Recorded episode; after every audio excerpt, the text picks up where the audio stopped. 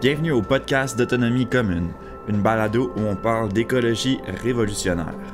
Euh, c'est Charles Green derrière le micro et aujourd'hui nous allons découvrir et discuter du concept de municipalisme. Pour cet épisode, j'ai utilisé deux essais comme document de référence. Premièrement, le livre Le municipalisme libertaire par Jeannette Beale et À nous la ville par Jonathan Durand-Folco.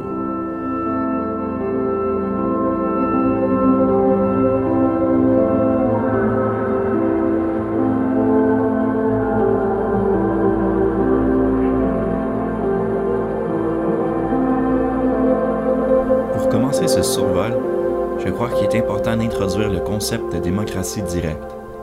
La démocratie directe, comme je la définis ici, se réfère au système politique de la cité d'Athènes dans la Grèce antique. Bon, il est important de noter que certains concepts de la démocratie directe ont fait partie de cultures indigènes bien avant les Grecs et que même à ce jour, des idées telles que la décision par consensus ou la parité sont innées à certaines cultures. Si j'utilise l'exemple d'Athènes, c'est bien parce qu'il existe énormément de documentation et d'artefacts historiques qui nous permettent de bien saisir l'ampleur et la complexité de leur philosophie politique. Donc, en démocratie directe, les décisions politiques sont faites dans des assemblées populaires par les gens directement concernés. Ces assemblées regroupent les citoyens d'une municipalité, d'un village ou d'un quartier. Tous et toutes ont le droit de voter et de proposer des idées ou des arguments. Pour mieux comprendre l'idée, on peut l'opposer au système politique actuel, c'est-à-dire une démocratie libérale représentative. Dans ce système, les citoyens délèguent leur pouvoir à des représentants élus qui, eux, prennent les décisions. Le problème, c'est qu'une fois les élections terminées, ces élus peuvent agir comme ils l'entendent et renier l'opinion des citoyens, une sorte de professionnalisation de la politique. Le problème est non seulement que les citoyens ne peuvent prendre part au processus décisionnel, mais aussi que les élus sont très vulnérables aux pressions indues des lobbyistes, à la partisanerie et à la corruption criminelle. Dans un tel système, les scandales de corruption sont communs et les intérêts économiques prennent le dessus sur le bien de la population ou de la protection environnementale. Le procédé démocratique est littéralement, excusez l'expression, hijacké par les impératifs économiques imposés par le globalisme. En en contraste, la démocratie directe redonne le pouvoir aux habitants d'une région ils peuvent ainsi faire valoir leurs intérêts et non se faire imposer des impératifs irrationnels. Un volet important de la démocratie directe est l'éducation populaire. Dans l'état actuel de la politique, le cynisme règne et la plupart des gens ne prennent part au procédé démocratique que ponctuellement à l'occasion d'élections. Recommencer à prendre part au procédé demande donc une certaine culture politique qui peut être développée par l'éducation et la mise en pratique de la démocratie directe. L'idéal est de créer une société où tous et toutes peuvent se sentir capables de participer au procédé en toute connaissance de cause et véritablement créer une nouvelle culture politique où chacun et chacune a son rôle à jouer dans le maintien des institutions. Bien sûr, même dans une société qui serait hautement démocratique, la participation aux assemblées est jamais obligatoire, mais doit être ouverte à tous sans aucune discrimination. Une assemblée ne rassemblera jamais l'ensemble de la population, et c'est correct. L'important, c'est que les citoyens peuvent choisir si leur participation est nécessaire ou non, dépendamment des décisions à prendre au moment présent. Quant à la forme que ces assemblées peuvent prendre, euh, je préfère rester vague. La démocratie directe peut prendre toutes sortes de formes et les règles et fonctionnements de chaque assemblée euh, doivent être pensés et appliqués par les gens qui y participent directement. Leurs formes peuvent être multiples et diverses. Je me regarde donc une petite réserve quant à imposer un modèle universel. Euh, rendu ici, peut-être que certains d'entre vous se posent la question. La démocratie directe, c'est bien beau pour des petites communautés locales, mais comment s'organiser de façon plus large? Comment remplacer l'Assemblée nationale et prendre des décisions à échelle large qui affectent un grand territoire? Eh bien, c'est là qu'entre en jeu le concept de confédération. Le concept de confédération démocratique permet de créer une structure politique capable d'organiser des communautés dans un espace territorial immense. Chaque assemblée locale désigne des délégués qui ont pour mission de représenter les décisions prises localement dans une assemblée régionale où des délégués de localités voisines se réunissent par intérêt commun. Des assemblées plus grandes encore peuvent exister au niveau national et les participants sont les délégués régionaux. Encore une fois, ici, je, je vais m'abstenir de trop tracer les contours de ce qu'en pratique une confédération démocratique, car la pluralité des formes qu'elle peut prendre doit être encouragée, et les participants eux-mêmes doivent énoncer les règles et les structures organisationnelles qui régissent les assemblées et les confédérations. Il est toutefois important de se rappeler que dans le modèle confédéral démocratique, à l'instar de la démocratie représentative, les délégués sont élus pour de très courtes durées, sont soumis au renvoi par l'Assemblée, ils doivent respecter les décisions et les mandats votés par l'Assemblée à la base. Le délégué ne doit pas faire valoir sa propre opinion, mais celle de son Assemblée. Ceci protège ainsi contre la professionnalisation de la politique et la corruption. Euh, des mécanismes d'encadrement peuvent être mis en place par l'Assemblée pour s'assurer que les délégués agissent de façon éthique et démocratique.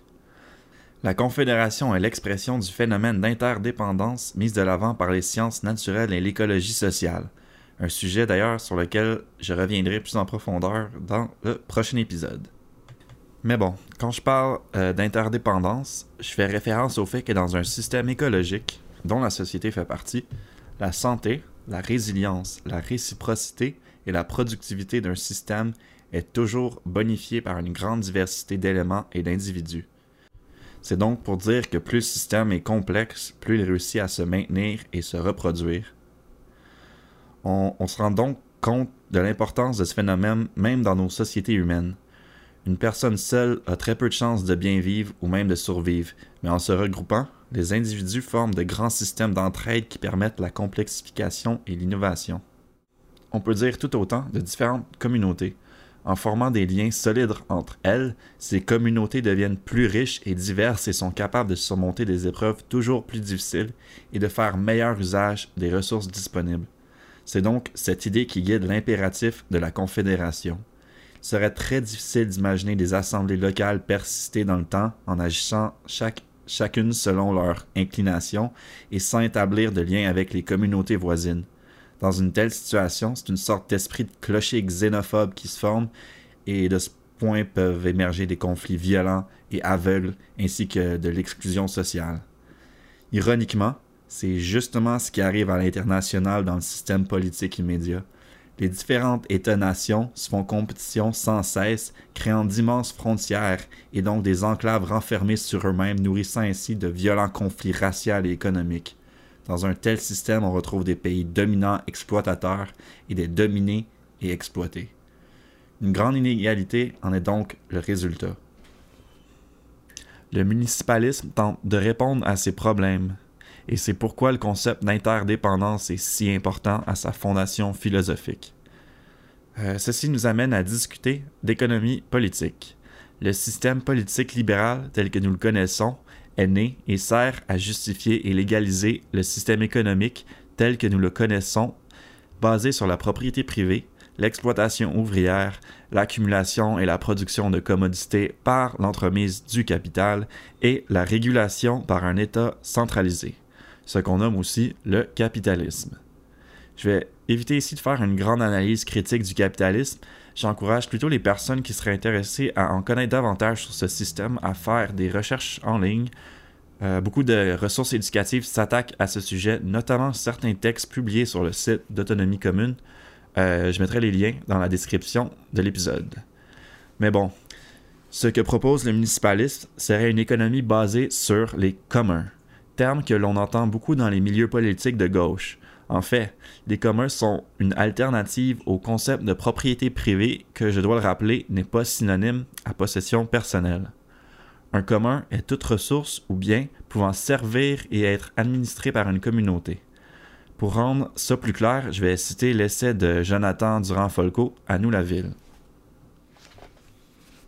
Début de la citation. Les communs ne reposent pas sur la propriété privée ou la logique marchande, mais sur les principes de partage, d'accès et d'usage. Ils permettent ainsi de repenser radicalement les droits de propriété en distinguant notamment les droits inclusifs, accès, gestion, usage, et exclusifs, exclusion, aliénation. Alors que la propriété privée limite l'accès, la gestion et l'usage d'un bien ou d'une ressource à son propriétaire, lequel peut exclure les autres personnes d'utiliser son bien, le détruire ou le revendre comme bon lui semble, le commun permet de définir autrement l'usage et le partage d'une ressource collective, laquelle doit être gouvernée en commun par une approche basée sur la participation, la collaboration et l'autogestion. Fin de la citation. Après cette explication, Durand-Folco nous donne en exemple une fiducie foncière communautaire à but non lucratif qui peut être utilisée pour répondre aux besoins de la communauté. Il souligne que trois éléments de base définissent les communs. Numéro 1, un bien ou une ressource partagée. Numéro 2, une communauté de participants liés par des droits d'usage et des obligations. Et numéro 3, un ensemble de règles et de normes sociales définies collectivement pour gérer le commun. Euh, j'aimerais rajouter à ces trois éléments trois autres concepts qui formeraient la base de l'économie politique dans un système municipaliste libertaire. Numéro 1. La propriété commune encadrée par un droit usufructaire, c'est-à-dire le droit à l'utilisation ou la mise en valeur d'une ressource, mais pas le droit à sa destruction ou sa vente pour le profit. Numéro 2. Le minimum irréductible, c'est-à-dire un seuil matériel qu'aucun membre de la communauté ne peut tomber en dessous. Tous les besoins essentiels, logement, nourriture, habits, etc., doivent être offerts comme un droit et personne ne devrait sombrer dans la pauvreté. Et numéro 3, la complémentarité, c'est-à-dire l'utilisation optimale de ressources par la mise en valeur, la réciprocité et le mutualisme. Le but avoué d'une économie qui serait basée sur ces principes, euh, les principes des communs, ça serait d'atteindre la décroissance, la désaccumulation et la réduction des inégalités. Armés du concept de commun et des principes énumérés, nous pouvons commencer à entrevoir un monde possible hors de la logique du profit et de l'exploitation du capitalisme tel que nous le connaissons. Imaginer l'alternative est un premier pas vers le changement radical. Mais je crois que rendu ici, il serait important d'explorer les façons dont le municipalisme pourrait être mis en place. Comment rendre l'idée matérielle?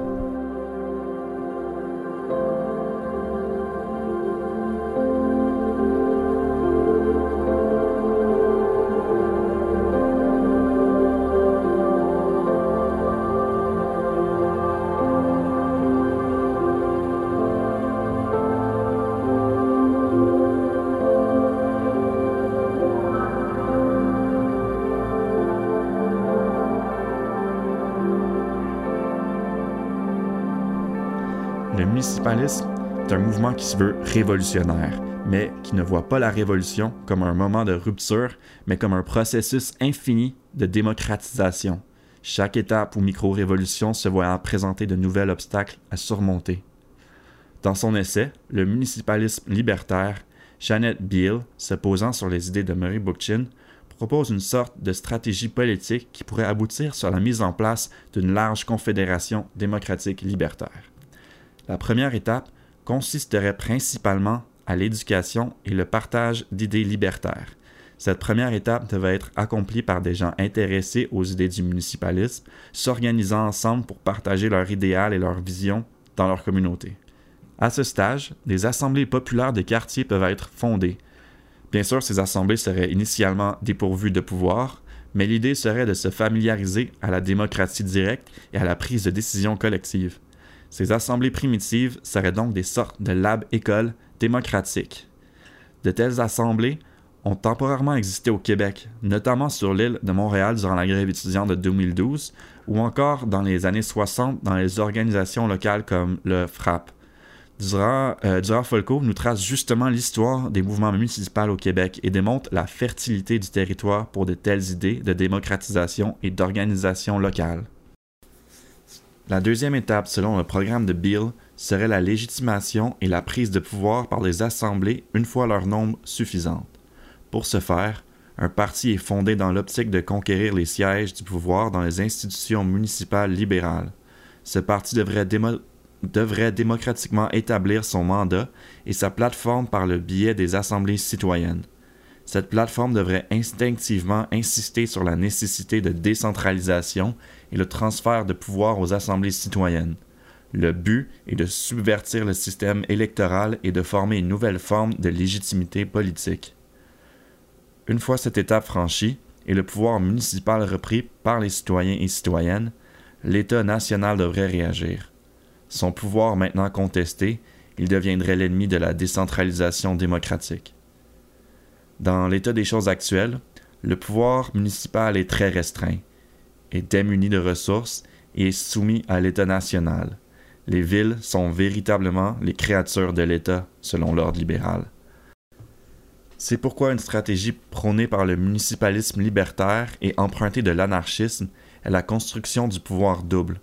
Ce que l'on entend par pouvoir double, c'est la construction et la création d'institutions répondant à des besoins humains basés sur le mutualisme, la solidarité et l'entraide dans le but d'atteindre de plus en plus d'autonomie face à l'État national et son système économique.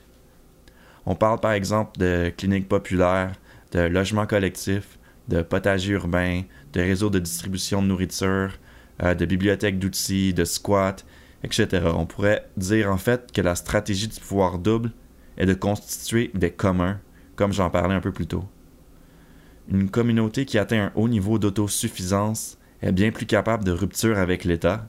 La seule chose qui peut détruire un pouvoir double mature, c'est la violence étatique. Janet Beale, les municipalistes libertaires et en fait la plupart des anarchistes adoptent une position de non-violence et préféraient ne pas avoir à renverser l'État par la force des armes. Néanmoins, même une stratégie non violente comme le municipalisme libertaire doit faire face au dilemme de la répression. Dans son livre, Bill suggère donc la mise en place de brigades démocratiques de défense civile, une telle force décentralisée qui pourrait répondre à une agression armée. Nous avons un bon exemple contemporain de telle brigade. Au, euh, Rojava, enclave confédérale démocratique, le fruit d'une révolution au cœur de la guerre civile en Syrie, on retrouve des unités décentralisées qui mènent une lutte constante contre les attaques de l'État islamique, des forces de l'armée syrienne de Bachar al-Assad et du gouvernement fasciste de la Turquie. Depuis 2012, ils maintiennent un territoire libéré où des millions de Kurdes, de Syriens et d'Irakiens participent à une nouvelle forme de gouvernement basée sur les idées du municipalisme libertaire et du féminisme inspiré par Bir et mais aussi du leader kurde Abdullah Öcalan. Mais bon, pour revenir au sujet du conflit avec l'État, ce processus de dissolution de l'État et de la totale démocratisation est incertain et pourrait grandement varier quant à sa forme et mouvement selon les régions. J'aimerais donc euh, me concentrer un peu plus sur les perspectives sur le territoire du soi-disant Québec. Euh, dans son histoire moderne, justement, le Québec a connu de grands mouvements sociaux citoyens, notamment vers la fin des années 60 et les années 70. Des groupes citoyens mirent sur pied des communs qui furent éventuellement avalés par l'État. Euh, encore une fois, je vais retourner à l'essai de Jonathan Durand-Folco qui nous parle un peu justement de ces mouvements. Début de la citation. Ces comités citoyens et groupes populaires étaient d'abord influencés par l'idéal de la participation, les techniques d'animation sociale et l'organisation communautaire naissante. Ils mirent sur pied une foule d'initiatives. Comptoir alimentaire, association coopérative d'économie familiale, clinique communautaire, carrefour des jeunes travailleurs, maison des chômeurs, clinique de services juridiques, garderie collective, coopérative d'habitation, etc. Il est intéressant de noter que cette phase contestataire des luttes populaires a été marquée par l'esprit autogestionnaire et la création de véritables communs qui ont ensuite été pris en charge par l'État sous la forme de CLSC, de CPE et autres partenariats, ce qui a conduit à un double processus d'institutionnalisation et de bureaucratisation dans les années 80. Fin de la citation. Cette institutionnalisation des communs fut un piège. Le pouvoir que les citoyens ont bâti se vu d'une certaine façon confisqué. Par la suite, nous pouvons le voir aujourd'hui, ces nouvelles institutions comme les CLSC sont sous-financées, saccagées par l'idéologie néolibérale et rendues presque inopérables. Euh, personnellement, j'y vois une leçon qu'il faut, faut faire très attention de ne pas laisser les mouvements démocratiques citoyens se faire coopter par l'État. Nous devons maintenir une relation confrontationnelle vis-à-vis l'État si nous reconnaissons vraiment le besoin de s'en émanciper. Sur ce fait, Bill est aussi persistante. Le mouvement municipalisme doit s'opposer à celui de la hiérarchie centralisée de l'État-nation et de son économie capitaliste.